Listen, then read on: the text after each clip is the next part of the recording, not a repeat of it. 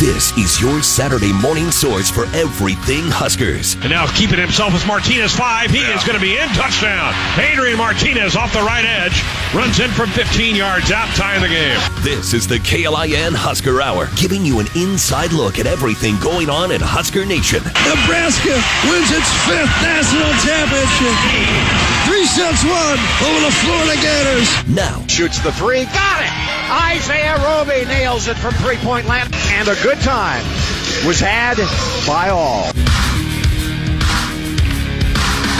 Good Saturday morning. Welcome to another edition of the KLIN Husker Hour. It is three weeks away from Husker football season, which is weird to say on October 3rd, but that's where we are.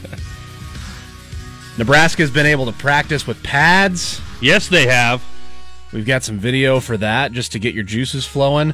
Uh, we've got a lot of video, actually. You've got both coordinators spoke this week. Scott Frost talked to the media yesterday. Yep.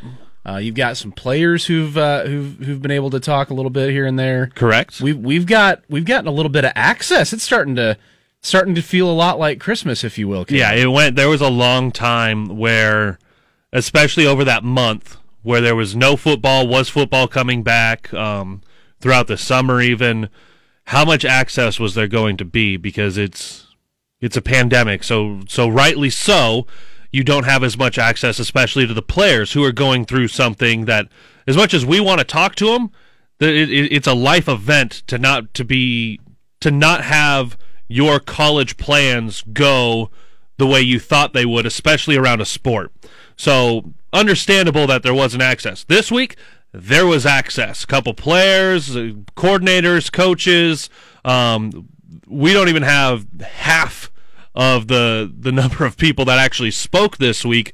Uh, obviously, in a one hour show, only so much time to go through. So grabbed a few of the highlights. Um, yeah, I just it, it, it feels like okay, it, it's definitely football month, and that's what it is. It is football month. We are 21 days, exactly three weeks away from the season opener at Ohio State. And of course, back on Earth One and Earth Two, this would have been the road game at Northwestern, uh, or it would have been a home game against Minnesota. Okay. Those are the those are the games that would have been. It's it's uh, it's definitely weird to to have three different iterations of the schedule, but we're getting close to actual football. There's plenty of actual football uh, today. Um, we uh, you, you're able to watch the SEC again for the second week in a row here, uh, and and everybody else. Uh, we we've got a Nebraska basketball commitment that we will have to talk about today. Accurate. Um, Chris Basnett from the Lincoln Journal Star is going to join us uh, to talk about that and all of the the football related things. I if there's one thing that gets you fired up in in what essentially amounts to fall camp time, which is what we're in right now, uh, it is offensive line depth chart discussion. And Greg Austin just laid it all out Yeah, he us this did. week. It was it was fu- very fun, very nice. Well, it was curious. We- There were there are a couple of spots that you know where guys are going to be, yep. but who's filling in? Who's going to be the left guard? Who are the guys that are behind there? How far along is Turner Corcoran? Um, is Benhart going to be? What are these questions, or what are the answers to where guys are? Because it seems like you're able to go more than one deep across the line. So where does that one deep go? Are you are there are you possibly two deep, three deep? Who are the guys that are there? How much confidence do you have in them? How much experience do they have? How much development has there been? And now we kind of know exactly where things have lined up so far. Yeah, and and not only that, but you've got a former starter who's essentially a backup at two positions in Trent Hixson. You've got, I mean, but we we all knew that Be- Bryce Benhart was likely the reason why Matt Farniok slid into guard, and Bryce Benhart is definitely going to be your starting right tackle this season. Uh, but you've got Trent Hixson backing up Cam Jurgens and Matt Farniok uh, at center and right guard. He can play either. Uh, Matt Sichterman, Ethan Piper, Broc Bando, uh, Nouili, those are all uh, backup guards as well. Will Farniok can back up at center.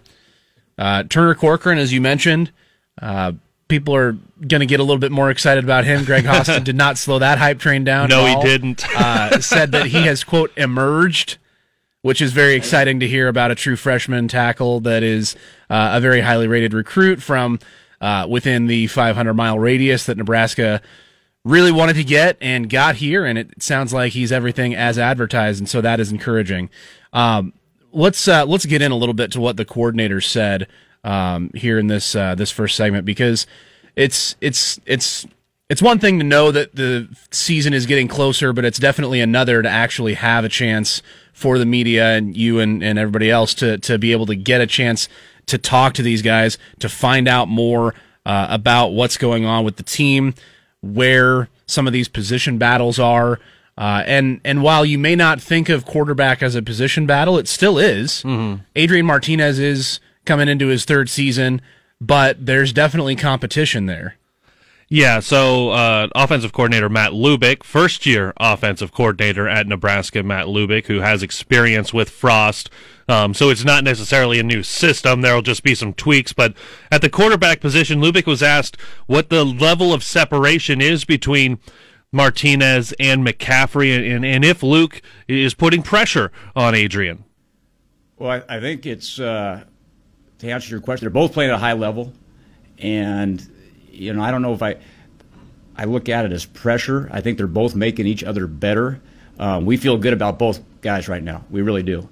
And uh, as a matter of fact, you know, with uh, with Masker and, and, and Logan, our freshmen, playing really well too, we feel like we've got great depth at that position.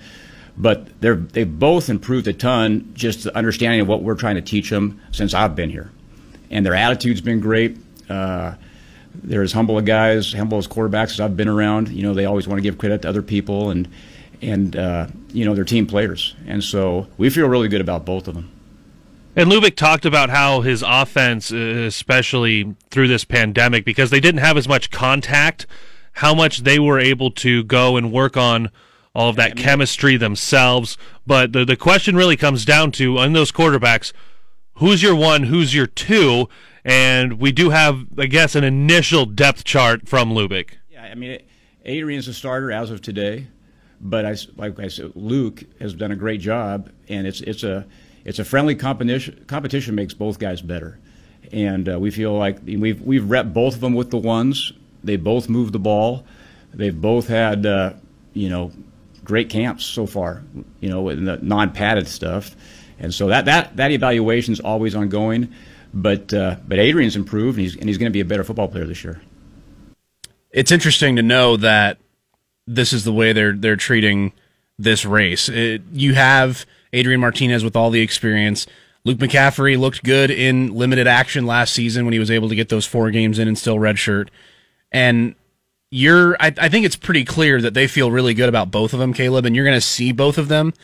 But I would still be pretty surprised if Adrian Martinez was not the guy taking a majority of the snaps, especially early on this season. You know, once his play, he, he gets a track record out there and you see what both of them are doing, maybe that changes. But initially, I think that's what it'll be. Right. And I, I don't think there's any question that, um, and this can go for any quarterback that Nebraska's ever had, but a healthy Adrian Martinez is about as good as you're going to get. We think about how healthy he was um, his freshman year, how healthy he was at times early on in his sophomore season. Um, and I think we can see the development that Luke McCaffrey has coming along. So you've got a couple of very dangerous weapons. And Lubick um, talked about Logan Smothers, the, the true freshman, talked about the, the walk on, who I believe is a redshirt sophomore now, uh, Matt Masker. Yep. So you, you've got some guys in, in a deep quarterback room but it's what kind of development do you have in there? How are you going to be able to keep everyone involved, especially in a year that doesn't count against your eligibility? So, how much longer does Luke McCaffrey want to wait for Adrian Martinez to be done playing the quarterback position at Nebraska? Is he o- able to overtake him at that position? So, we knowing where that gap is is really important to the discussion of quarterback uh, for this season and next season. God, it doesn't feel great. We're talking about actual players, depth chart, talking to the coaching staff. Like this is ah, we made it. I think. I hope we're we're close. We're close. Um, the other thing that has been weighing on me, and, and I'm just kind of wondering what it'll look like. Special teams has been kind of a, a poop show early on in this uh, this season. But the other thing is defense, tackling. What does that look like when you haven't had a chance to be in full pads since? I mean, last last November for Nebraska, they weren't able to play a bowl game, and so so the the the defense having a chance to get back out there uh, to line a guy up to get him to the ground, like that's going to be something important to watch too. Yeah, you've got between that, and you, you definitely want to go in and rep these guys. Um, but but Erik Chinander, defensive coordinator, was, was asked about the not being able to be in pads for the last ten months, but as well as how do you set up a schedule that's a little bit different and not run these guys into the ground over the next three weeks. And here's what Coach Chinander said. Yeah, those are all challenges, Evan. Um, and, and, you know, like I said, Coach Frost has, has, got a good schedule for us, and he's talked to me about his plan, and just so we kind of um, see what he he's got planned for us. I think he's got enough situational work. Um, like you mentioned, the fine line is getting them ready to play a football game and not driving them into the ground. Um, not having pads on for ten months, not ideal, but once again most people are in the same boat. Some people had spring ball early, some people didn't, but most people are in the same boat. So it's not like it's a unfair advantage. The the hard part for me, to be honest with you, um, was not being able to be with the kids and see them face to face, and you know, leadership is a contact sport. Not being able to, to touch those guys and hug them and, and just be with them every day was the hard part for me. And not having pads on is it's not ideal, like I said, but like I said, everybody's doing the same thing. You know, when when we were in the NFL, it's you know pads were not a huge situation once you got through about four weeks, anyways. Um, so we found ways around that, but just not being able to see those guys for an extended period of time, I think, was the hardest part for me. Football in 2020, Caleb, not ideal. That's the slogan that Chinander came up with. I think he's right. There's there's that one, but there's also leadership is a contact sport. Yeah, that was good too. I, I liked that part in there, and, and obviously the the pads part of it is going to be an issue for Nebraska and a number of other guys. But I agree with I, I agree with Chins there that when the coaching staff is not able to have direct contact with the players, with their young men, mm-hmm. that can disrupt some development. That you're not there to have those one on ones. Now they all the coaches talked about how the players went out and did things on their own throughout the pandemic were able to go work on that chemistry themselves. Now they have to work on that chemistry in pads. You you have all your timing and everything down. You you have all your guys and your assignments and where people are supposed to be outside of pads. How does that transition to pads? But there is a slight developmental hitch when you don't have that one-on-one time with your coaching staff. Um, and for the coaching staff, I know that is that's probably as big of a worry for them coming into this fall as not having been in pads for 10 plus months. Yeah, yeah, I, I, think you're right. And there are some guys that I think we know are going to be leaders. Uh, Wan'Dale Robinson is absolutely one of the leaders uh, on the offense, even only with one year in the program. Mm-hmm. Um, Adrian Martinez as well. Uh, defensively, I think Cam Taylor is is right there. You have DiCaprio Bootle, who's a little bit more soft spoken, uh, but another guy back in the secondary who's got a lot of experience and, and guys respect him. I, I want to see if Ben Stille emerges as a leader on that defensive line because he's a native Nebraskan. He's got experience. He's led this team in sacks and tackles for loss before. And, and so yeah, leadership, I think, at every level uh, in each position group is going to be important. But not only that, it's it's getting to the point quickly here in this uh, October fall camp period where you you need to start figuring out roles. You need to start getting that stuff in place quickly if you uh, if you can, because you're not going to have that ease in period, that non conference game period uh, that everybody's used to, where you're going to be able to figure that out and how are the freshmen going to work in? How are the guys who redshirted that didn't have big roles last year that are going to have more roles this year? Getting a guy like Deontay Williams back into the mix, who uh, basically missed the entire season. He got injured in the first quarter of the first game. All of that goes into it. And to be able to do that quickly, that's going to be the biggest benefit to college teams out there is who can get that who can get that point the fastest. Well, and you, you bring up Deontay. He spoke this week as well, um, and, and he's he sounds excited to show what his progress has been. It sounds like he's all healed up. He had a unique situation last year with being hurt so early in the season that he got to watch things as they developed and, and say, okay, now cerebrally, what are some things that I can help with? What could I have done there? And how do you develop the mental aspect of the game? Because we know he's got the physical tools. Yep. Now we're going to see how that develops. What does that do for this secondary going into 2020? Yeah, exactly. And and well, there's an unfortunate injury in the secondary that uh, Scott Frost detailed. We'll talk about that um, as well. And it's it's uh, it's a work in progress. We're all uh, we're all kind of uh, improvising as we go. But hey, real conversations with coaches and players this week. I think I'll take that. Just the, just like with any game that happens, if a game happens, it's Success. a win. It's a success, and uh, and and and be happy. All right, we're getting closer. We're three weeks away. We're going to keep this football conversation going with Chris Basnett of the Lincoln Journal Star when we come back, and we are talking Wilhelm Breidenbach. That's uh, that's a name that you're going to come to know very soon. This is the KLIN Husker Hour. More to come. Stick with us. Talking with current and former Huskers and those who cover the Big Red. This is the KLIN Husker Hour on Lincoln's Husker Radio, 1400 KLIN. Rolling along here. It is, well, what would this have been? Week four? Week five of the college football season? Uh, It's in here somewhere. Let me, uh, we just finished up week six of the high school football season. yeah, there you go. week five. It's week five. It would have been at Northwestern or home against Minnesota. Um, instead, and, uh, and I know our, our next guest would argue, uh, for the better. Instead of that, we are talking with Chris Bazin of the Lincoln Journal Star right here on the KLIN Husker Hour. Uh, Baz, it's uh, been a couple months. How have you been? Oh, you know, bored. Not a lot going on. just just kind of hanging out. Yeah, yeah, I hear that. We uh, we've got Nebraska ball news that I know everybody's excited about. We'll get to that too. But uh, just uh, in in talking with Caleb here, uh, it's just it feels good to be able to talk with the offensive coordinator and the defensive coordinator and talk offensive line depth chart.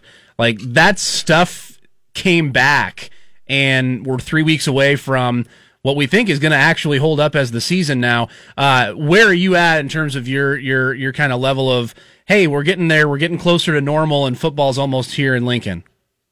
Yeah, I've never been more excited to uh, hear about the third string left tackle than I was uh, this week. It's it it really does feel like we're actually getting close to something now. I think everybody would probably agree. You don't want to get your hopes up too high until they're actually on the field playing a game, because even that's happened at Nebraska where they've kicked off and then haven't played a game. So I ruled nothing out at, at this point, but it does feel like you know, we're getting closer to something tangible. Uh, it was good to talk to the coaches this week and some of the guys on the team and, and kind of take that next step. So, yeah, feel, feeling good and feeling positive. We're heading towards heading towards something that's that's going to actually happen. Now, Baz, with with the number of players and coaches, just sticking with football because we're still going to get to basketball and our new hero. But on the football side of things, from everything we heard, the 170 testing limit, the the depth charts, guys. Um, well, Cam Jurgens just looking yoked. Uh, guys excited to hit people. What what was the most significant news to come out in your eyes over the I guess the three days that we were able to have access to players and coaches? Yeah, Cam Jurgens went with the move of cutting the hair short to try and make himself look bigger, which I've also done. Um, it's definitely not because I'm losing my hair, which is why I did that. But no, I think probably the the biggest news, probably the Braxton Clark injury. I mean, that's a guy that was really playing well uh, as the year went on last year. Kind of the prototype uh, you want at that position with his size and length and all those things. And yeah, Nebraska's got some good players back there, but they don't have a ton of depth. So that that's an injury that that really hurts them, uh, especially when you're talking about being out for the entire season. They can't afford it, like Scott Frost said yesterday. They can't afford a ton of injuries back there. So that's probably the biggest thing to come out of it for me, just because that's a guy that was really going to play a lot of football for Nebraska this season. I think. Chris Basnett from the Lincoln Journal Star joining us here on the KLIN Husker Hour. Uh, let's uh, let's stay on the defense side. Uh, with with talking with Erik Chinander and and you know whatever whatever he was you know willing to reveal, um, I, I think it's pretty clear that the secondary they they know what they have there in terms of their their corners, their safeties, um, linebacker. What the, the front seven in general, I guess. Uh, where where do you think they are in terms of knowing who they have, who's going to be a contributor, uh, and how they feel about that group at this point, three weeks before the season starts?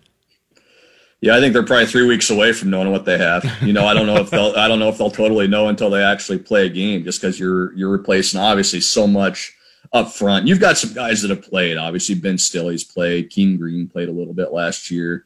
Uh, you, and you've got some guys at the linebacker spots that have played some football, but those guys have to play better, you know. And and as my esteemed colleague Mr. Sipple likes to write about about once every week or two, Nebraska gave up about six yards of carry in Big Ten play last year. And I mean, you, you just can't do that. So there's a lot I think for those guys to prove at both of those levels. Um, I don't think we know yet what it's going to look like as far as a rotation as far as who's going to start and things like that because I think those are two positions or those are two areas that are that are really wide open. So that's maybe the most if if if we're not talking, you know, wide receivers or something like that, that's probably the most intriguing thing for me going forward is what's that's going to look like once we get to the first game. On the other side of the ball, we'll we'll stay with some pass catchers, but not the receivers, the tight ends. And we heard that maybe they're getting some more balls in practice. Is that a realistic expectation with Lubick taking the reins of offensive coordinator that the tight ends are going to be much more involved in the pass game? I think it is, and I think you could you could say it's because of Matt Lubick. I think you could just say it's going to happen because of what the numbers told us last year. You know, I think I, I put it in a story earlier this week, but I think Nebraska's tight ends they had one total touchdown pass between them the whole season. They counted for something like 17% of the total receptions and like 12% of the total receiving yards. I mean, the numbers just weren't, they were basically non existent outside of Jack Stoll, who had 25 catches, I think. So just by, just by the numbers, they should get better. But, uh, you know, from everything we heard this week from Matt Lubick and, and from some other guys, it sounds like the the schemes are changing a little bit, and you're going to be able to get those guys more involved, and especially with a wide receiver corps that's that's pretty unproven outside of Wan'Dale Robinson there's going to be opportunities for those guys uh, in the tight end room, and there should be opportunities for those guys in the tight end room because that's the experienced group when you're talking about pass catchers. So especially early in the year, I think you might see those tight ends kind of lead the way when it comes to to targets and who's getting the ball in the passing game. Baz, this season's going to be strange in that you're not going to have that tune-up period with non-conference play. But that being said, for the first time in Scott Frost's three years, uh, they don't have to kind of ease into uh, things at the running back position because of Dedrick Mills' uh, ability uh, and and his experience and the fact that he's going to be ready to roll right out of the gate, uh, as opposed to when he was a new guy last year, uh, and then Greg Bell was the new guy the year before. What what advantage does that give Nebraska in the backfield? Uh, and then maybe expound upon that, just the, the the depth that they think they have behind Mills as well. Yeah, I mean it's you in the Big Ten, you got to have a guy back there, right? And Nebraska has a guy, and they've got a they've got a guy that can get you a tough yard. They've got a guy that proved that proved himself at this level last year, and again, another guy that got better as the year went on. And you know, it's it's it's a deal where it's it's it's certainly not as important as you know the quarterback position where you where you where you know you need somebody there. But man, in the Big Ten, when it gets cold and, when Nebraska's going to be playing in November and December this year you better have a guy that can get you those tough yards. And, you know, talking about depth, I think that's kind of one of the other things we have to watch, right? There's some guys back there, but they're pretty young and, and not a lot of them played a whole lot of football last year, you know, and, and one of those guys had two reconstructive knee surgeries in high school and basically hasn't played since the first game, first half of his first game of his senior year. So, you know, you, you, you like what you have in Dedrick Mills and I think you're you're optimistic about the depth if you're Nebraska's coaching staff, but you also hope Dedrick can stay pretty healthy, you know, especially early in the year because they're going to lean on him quite a bit, I think, early on. All right, Baz. So this next 2021 still set to start in Ireland comes out this week. Apparently talks about Uzbekistan. Where won't this coaching staff travel to play? Um, well, I think Penn State might be harder to get to than Uzbekistan, so I think they'll probably go anywhere. You know. Um, that I guess they won't travel to a bowl game, zing, because oh, they haven't done that oh. yet. Oh. But oh, he didn't go there, did he? no, but no, I think I think it's just that's just Scott Frost making the point. that they're going to play. They want to play, right? And it doesn't matter where, it doesn't matter when, it doesn't matter who, and they'll go. They'll go to Eastern Europe. They'll go to the old Soviet bloc and play if they have to, and they'll they'll go to Penn State if they have to. So I think they're just ready to, to lace them up and play. I'm absolutely here for Nebraska, Kansas in Uzbekistan 2024. Let's do That'd it. be about right. The two teams closest to each other, they'd go play it over in Europe somewhere. Yeah, Nebraska and Illinois are going to Ireland. Why not? Um, all right, let's switch gears. Uh, let's talk a little hoops. Uh, Fred Hoiberg messed around, got himself a four star big man this week. Uh, tell everybody about Wilhelm Breidenbach and and do you have your rec specs already picked out? I can tell you guys have been chomping at the bit to ask me about Wilhelm, so I'm I'm very excited to talk. No, it's uh, this was a big recruiting win for these guys. You know, Fred started here, his staff started here April of 2019. They offered Wilhelm about two months later, June 2019. So they've been on him pretty much since they got here. This is a guy that, that they've wanted for a long time.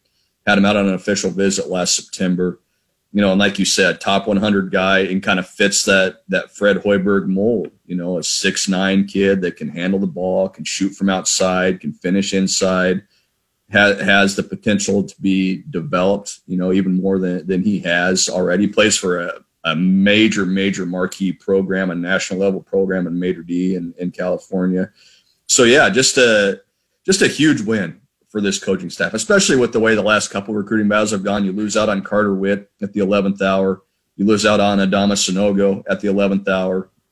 Now all of a sudden, you get a guy that you know, depending on your recruiting service that you prefer, is is either the highest or the second highest rated recruit Nebraska's ever gotten in basketball. Mm-hmm. You know, so what that does is I think it opens the door a little bit for other guys to say, hey, the, you know, guys are looking at Nebraska and guys are interested in Nebraska. And that doesn't mean they're going to go get every top 20 prospect they, they go after, but you got to start somewhere. And, and, I think if you can start a guy, start with a guy like Wilhelm, who, who's going to have the chance to come in and play right away next year and play a lot of minutes, then you do that. And, and you're right. He's going to be one of those guys I think that Nebraska fans are going to love and, and, everybody else in the Big Ten is going to hate. You, you, know, he's got the he's got the rec specs. He's got kind of the funny hair. He's he's kind of got the funny looking game. He he goes 100 miles an hour all the time. So it's Nebraska's played a lot of teams that have a guy like that. They've never really had a guy like that since they've been in the Big Ten. So yeah, this is this was a huge recruiting win for Nebraska. Baz, the last three ESPN Top 100 guys that Fred Hoiberg got all ended up in the NBA. Um, from watching the little bit of video that we're able to find, obviously there's huddle video and a bunch of recruiting videos on him. Um, I'm most impressed with Wilhelm's lateral quickness. Uh, he can he can obviously jump and he can shoot the ball. What's the ceiling for Wilhelm when he does get to Nebraska and and eventually move on? Well, I think I think it's it's pretty high. Uh, otherwise, why does it why is the coaching staff taken? You know that they've proven they can develop these guys. You mentioned his lateral quickness. I think it's really interesting. He's a right-handed shooter, but every time you see him finish in the paints with his left hand, he's going over his right shoulder, finishing with his left hand. So he can he can use both hands. He's already pretty developed, even for just going into his senior year of high school. Now, when you get him into a college weight program, get him on a college training table get him working with you know a guy that sent top 100 guys to the NBA and sent guys to the NBA that maybe weren't NBA prospects coming out of high school. They were certainly good players, but not nobody was saying, oh, you know, George Niang's going to the NBA out of high school. You know, they weren't saying that, and, and I think that this Wilhelm kind of fits fits that same mold. I think whether whether he makes the NBA remains to be seen, but he's certainly kind of in that same vein, in that same mold as those previous guys. So I'm sure if you asked Fred Hoiberg right now, he'd tell you he's he's really excited to get a guy like that because he's got a lot of the skills that Fred covets, and now it's just kind of polishing those up and, and getting him up to speed at the college level. From a future Husker to a former one, Ty Lue has been the assistant for the Clippers. Um, Doc Rivers now the head coach with the 76ers. Where, where do you see Ty Lue ending up next year, and does he have a head coaching job at one of these contenders? I think he does. I think he does end up as head coach because he's so highly respected in the league, you know, and before before Doc got the Sixers job, it was going to be Ty Lue. You know, I mean, he's been every time a job comes open, Tyronn Lue's at the top of the list. It seems like no matter who the team is. So I think it's just a matter of time for Ty. You know, he's proven obviously that he can do it at that level. He won an NBA title. He coached LeBron James's team to an NBA title. That's not an easy thing to do. You know, so it's it's just a matter of time for Ty Lue. I I don't know where it'll be, but I think he will be a head coach next year.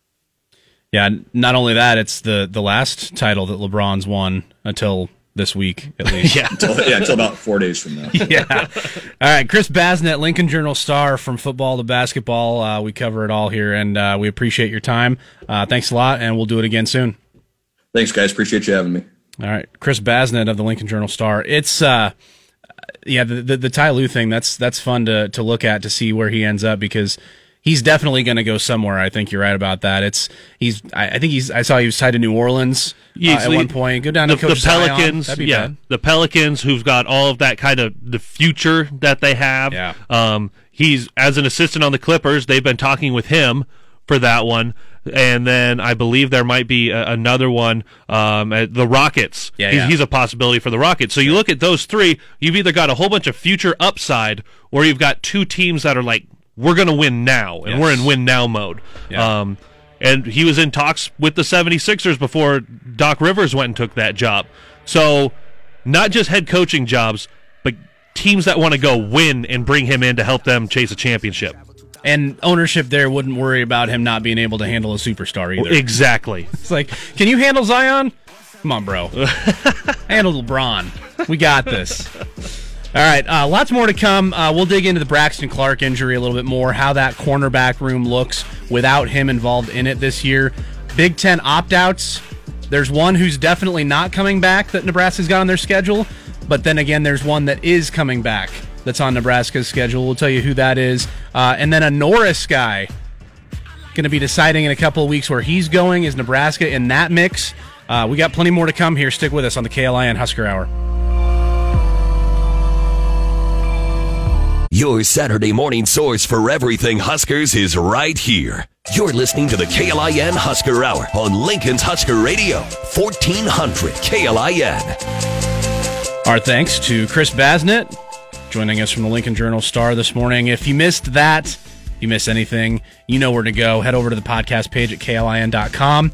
You can find us on Twitter and Facebook at KLIN Huskers. And of course, all of the shows in living color video on Facebook. Uh, you can go there right now if you'd like to see our beautiful shining faces on this Saturday morning. And why wouldn't you? Let's uh, let's dig back into this. Uh, we we talked a lot about how Chinander and Lubick kind of let us in and, and showed us what was going on, talked to us about what was going on, Caleb.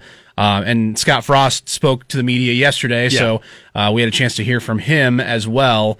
Uh, what was what were kind of some of the big takeaways from Frost yesterday? Uh, I think the biggest one, and just because it had come out, the uh, the Iowa ath- athletic trainer or team doctor, I can't remember, spoke with um, Hawkeye Report Hawkeye Report. podcast and let slip, and then everyone now knows about it that there are testing limits for each team at 170. Nebraska has 154 on the roster, That's just players. just players. Yeah, this is players, coaches, trainers, managers. your whole Yes. team and staff and Yes. everyone involved. So Nebraska easily is actually over 200. Mm-hmm. So what does that look like? And I know Moos, uh, Bill Moos talked with Mitch Sherman on the Athletic earlier in the week. Um, so it was at least we know it's going to uh, be in flux, but we asked Frost as well on those roster limitations. We're working through the details on that right now. Um, not sure where that's going to land yet. Obviously, uh, a limit on size of roster uh, affects us more than it would about any team in the country. Walk-on program's been an important, very important part of Nebraska football for generations. Um, so we're still working through the details on that. The, you know, the protocols. The, the Big Ten's working hard. I give them credit. Uh, coming up with a lot of rules and ways that we can play football. We're just grateful that we're actually going to get to play football. I think that's the right decision.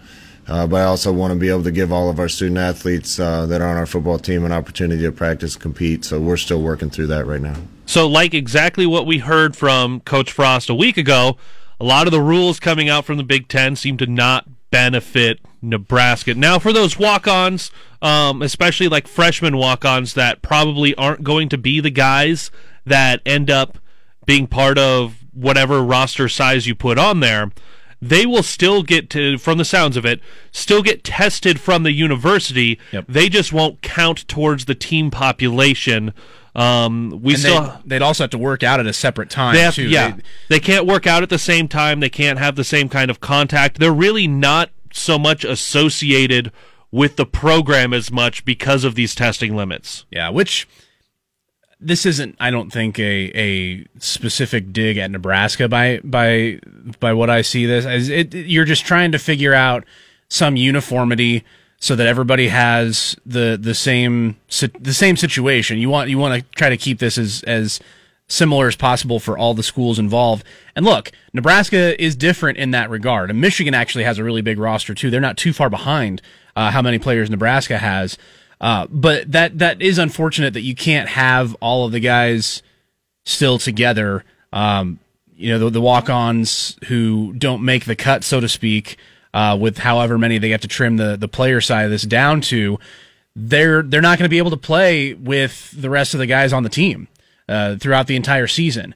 And Nebraska has the means uh, and the ability to pay for those additional tests above that 170, but the Big Ten is not just saying, "Hey, we're gonna we're gonna give you 170. You have to foot the bill for the rest." No, they're limiting the population that you can have through this season at 170 with with everything across the board. So it just just to further just uh, drill down on that, and and we're still not exactly sure what that'll look like in terms of how those other players do uh, their workouts and and get their treatments and and get the uh, the the testing that they'll get as well. Now, the schedule was, was another one that I found really interesting from Coach Frost, especially because of how difficult um, that schedule is. And you've got some different answers from different coaches. And Coach Chinander is like, well, they're going to roll the ball out. That's where we're going to go. And you've heard from guys say, well, we're just excited that we want to go play. Um, obviously, we've talked before about Moos saying really didn't like the way the schedule laid out. Uh, so Coach Frost talked about uh, the difficulty of the Big Ten schedule here for Nebraska in 2020. I don't have much to do with the scheduling. Um, you know, our guys are excited to play. We're just grateful we get to play. You know, I, I think we probably landed with probably the toughest strength of schedule in, in the conference, and because the conference is so strong, maybe the country. Um, our, I don't think our guys care. The players don't care. They just want an opportunity to compete. Uh, we were one of the schools fighting to get to play, and we're just excited we get to play. Um, I don't think beggars can be choosers. Sometimes that if they tell us we're playing on a Thursday, we need to be ready to play on a Thursday. If it's Sunday, it's Sunday, and uh, if it's in Uzbekistan, we're going to have to probably uh, stop in a couple places on the way over there. Where, wherever and whenever we get to play, our guys are just excited to get a chance to compete. I think the entirety of the Nebraska fan base had to bone up on their Eastern European geography there for a little bit, which uh, that's never a bad thing. No. Uzbekistan. Just the most random poll ever. Uh, yeah, and, and look, he's he's right. There's not there's nothing that he can do in his position. Bill Moos already made his points. Uh, you can call it whining and complaining. You can call it just being real and, and detailed and, and revealing the discussions, whatever you want to call that. Uh, that's not Frost's stance. I'm sure he and Moos had discussions about what was going to happen beforehand. And when it all came out in the wash, you get what you get and you don't throw a fit. So Frost is going to go with what he's got. And yeah, obviously, when the only two crossovers that you get as a Big Ten team are two top 10 teams in Ohio State and Penn State, that's a difficult schedule. Um, but that being said, and, and different different players have, have been on social media talking about this. To be the best, you got to beat the best. Um, we want to play Ohio State. We want to play Penn State. They they can't back down from this challenge. It doesn't look like they are. And with the way that this season will go without any non-conference, um, it, it, you're, it's it's not a lost season because you still get to play, but Nebraska was still building, I think, at this point. So maybe it's better this way for them because they'll learn more about themselves and they'll have more of this these measuring stick type games um, as opposed to you know playing Rutgers or Maryland and not really knowing how good they are. Well, that's one of the things, and we're not we're not going to play the, the the sound from it. But Coach Chinander talked about you came to Nebraska and the players came to Nebraska and the coaches are at Nebraska because they want to play in these types of games. They want to play against teams that are championship contenders. You don't you don't want to come to Nebraska And no offense to the MAC, but you're not going to come play a MAC schedule. You came to Nebraska to play a Big Ten schedule, and that's what they have. Now, the other thing I want to talk about is the extra eligibility that players are going to have um, after this season, because none of it counts against Nebraska. Uh, so we asked Frost, have those conversations been going on with players? How do you manage that in 2020? Yeah, you know, everybody's going to be able to play without fear of losing a year of eligibility. Um, that changes your thought process a little bit. That being said, you still want to put the best players you can out on the field. Um, I think the issues with the this year not counting as year eligibility are are probably going to be bigger decisions down the road when you just decide how long to keep people on the roster, how long guys want to stay on the roster. Uh, there's going to be some answers that we need down the road how to navigate that. Um, for these eight, eight, nine games we have this year, we're we're just going to play as many guys as we can and whoever we think is going to help us win football games. That's it. You have you have a lot of uh, a lot of moving pieces. We still don't know if there's going to be scholarship limitations next season.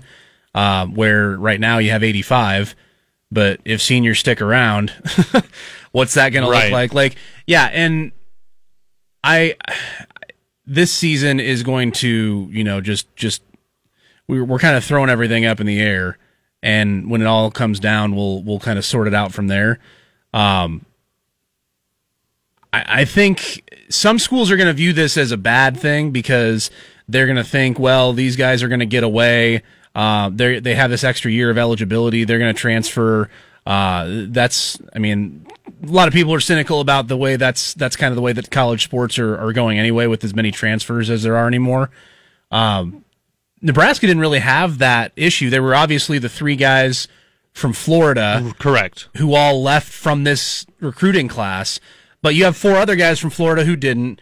You don't really, we didn't, you didn't really see a lot of exodus uh, in in terms of any other position groups or, or any other uh, classes even. So, um, still building this program early on in Frost's tenure, I think it's it's given them an advantage because they know they can be on the ground floor. They know they can still compete. Um, I don't know. I, I I feel like they're in a good spot with this whole eligibility situation. Um, other schools obviously are, are, are not going to be in bad spots either. But just looking at it from Nebraska's perspective, they could they could use this as an advantage and and be able to grow even more, um, knowing that they don't lose a year if they you know if they if like for Braxton Clark for instance having this this shoulder injury. Um, I think that's a positive for Nebraska in the end. Yeah, and, and that's a lot of what we talked about with baseball in the spring, getting that year of eligibility back. And we know that guys are coming back uh, to, to play an extra senior season. What is that going to do now when you know you already have the year coming back and it's not something where a pandemic jumps in, jumps in and cancels the rest of your season? And then you have to make that decision do I come back or not? Whereas right now you go in knowing this year does not count against you for any of the fall athletes. And it's not just basketball, but it's what does that do for volleyball when they start up in the spring? Um, does this eventually get extended to Nebraska and the Nebraska bubble, when whoever comes to play in Lincoln, how all of that works out? There's a lot of answers that we're still waiting on. And actually, there's a lot of questions that we don't even know need to be asked yet as well. Yeah, there are. Um, and and you mentioned volleyball. Um, there's uh, some some interesting news on that with how you have teams playing this fall that are going to have their stuff actually count for uh, the the NCAA tournament that will take place in the spring. So the ACC, the Big Twelve, the SEC, and the Sun Belt. Big 12 is playing about an entire conference season this fall. Yeah, they're they're playing matches this fall, and they're going to split them up into the spring as well, and that will actually count towards the NCAA tournament. The Big Ten is playing exclusively in the spring, uh, which will be more like a regular season feel because it's all going to be you know leading up to Correct. the NCAA tournament. Um, that that's an interesting deal because uh, how how are you going to get kind of ramped back up if you're the Big 12 in the spring before that six match run that you have to win a national championship?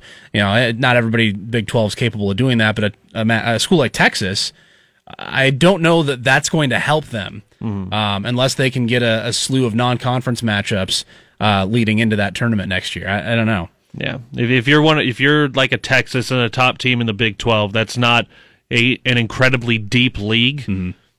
It's actually almost not as beneficial to your strength of schedule to continue to play a bunch of conference games. Yeah, and that Final Four in Omaha still looks good. John Yes. Cooks talked about that. It's uh, it, it looks like that will happen, uh, which is a huge advantage for Nebraska. Um, their incoming freshmen who are or early enrollees, they will not be able to play uh, with this school year, with this season, um, and that's really really sticking it to Nebraska. I mean, sticking it to football with these roster limitations and sticking it to Nebraska for not letting the greatest recruiting class ever be able to play with Of this any team. sport. Right, exactly. All right, there you go, Grandma. We talk volleyball. Uh, let's move on to the last segment here. Uh, this is uh, the KLIN Husker Hour. Uh, a few more details to get to. Stick with us.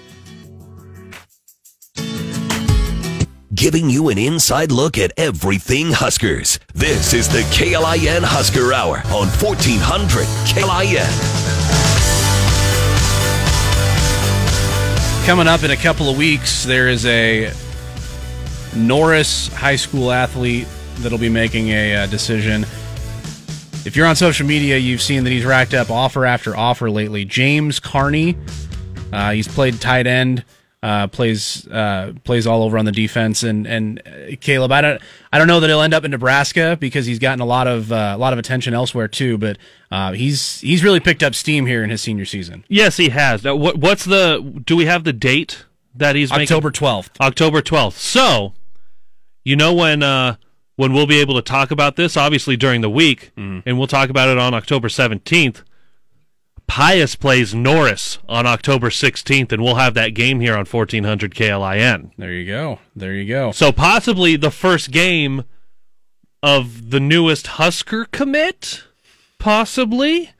Does have some other offers out there and interest as well. Yeah, Iowa, Kansas State, uh, Air Force, uh, some MAC schools as well. Colorado State, uh, Pitt has offered uh, out of the ACC. Uh, so yeah, he's he's got a lot of choices. Uh, Ohio as well. Maybe he wants to go play for Frank. Yeah, uh, James Carney uh, named to watch uh, in the next uh, couple weeks. Not next week, but the following week. It sounds like uh, uh, he will be making his decision. The Braxton Clark injury. Just wanted to hit on the, the kind of the way the the corner situation looks too. Um, he's out shoulder surgery, shoulder injury. It was a non-contact injury. Um, at corner, you really have Bootle and Taylor.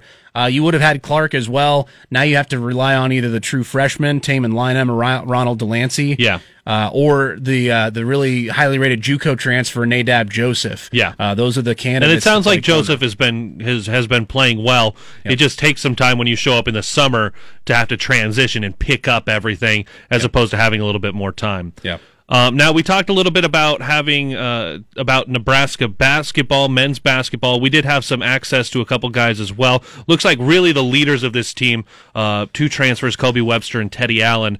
And here I want to talk about Teddy Allen, who who was asked about how do you deal with the team in Nebraska in all the all the polls and projections that have come out so far. Nebraska is picked either last or near the bottom of the conference going into 2020. Yeah, they picked us last, um, but it's not about rankings. Um, you know, that's why they play games, right? That's what Chris Berman always said. That's why they play games. You know, uh, coaches have done an unbelievable job at getting pieces into this program and kind of flipping it. So kind of flipping the whole team, really, almost um, in one year. And uh, um, we've been here for a while now, and it's, it's going to be our job to um, finish better than that. But we're not worried about rankings. We just, you know, we want to be a good team. We want to play play in the tournament. We want to take Nebraska basketball to places it hasn't uh, reached before, and um, we like we like us to do it. Want to take Nebraska basketball to places it hasn't reached before. I like hearing that.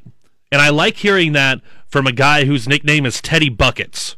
and then the team having uh, both both he and uh, Kobe Webster talked about the strengths this year: shooting, pace, length, and those are things that I think when you have a Fred Hoiberg offense and defense have all of those things, success. Now we got to figure out how we're going to gauge success in a season coming off of last year where they only won a couple of conference games and things really slid once you got things going. Yeah. Um, but that was to be expected in the transition year. What is success going to look like this year? We don't even know what the schedule is going to look like. Yeah. But we like the pieces that are here Yes. in year two for the Hoiberg era. And and a lot of people are obviously pointing to Hoiberg's tenure at Iowa State, where year one did not go as well.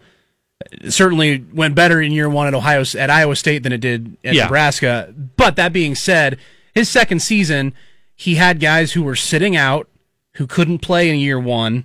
They were able to play in year two, and they were a big part of the reason why they made the NCAA tournament in that first year and, and set the stage for four straight before he left for the, the NBA. You have that similar situation last year with guys like Delano Banton and Derek Walker and Shamiel Stevenson sitting out last season. Uh, and then he had time to go out and find other guys that fit this, the system as well with Teddy Allen and Kobe Webster. And so it's encouraging to know the track record. Obviously, everybody's going to point to that as a reason for optimism. And there's really no other things to point to at all because you don't know how these guys are going to play because the roster is completely blown up once again. You got Thor and Yvan, and that's about it. Everybody else is new. So yeah, you, you you're gonna you're gonna see what it looks like when you finally get to the season, and uh, and yeah, he's he's talking about taking it where it hasn't been before, and that's that's obviously what you want to hear if you're a Nebraska basketball fan. I did want to say one more thing. Uh, back to football. Opponent watch. Rashod Bateman, Minnesota wide receiver, All American. He is opting back into the season, Yep. and he will be allowed to play this year. Uh, Micah Parsons, outside linebacker from D- from Penn State, uh, he is not back. He's going to stay in the NFL draft process, and Nebraska will not have to face him Correct. this season. So that's nice. No Micah Parsons. And we'll see if anything changes as the season goes on because it has for SEC schools as well. yeah, stay tuned for sure. All right. Thanks to Chris Basnett. Thanks to you for watching at home. Stay safe. Go Big Red. See you next week.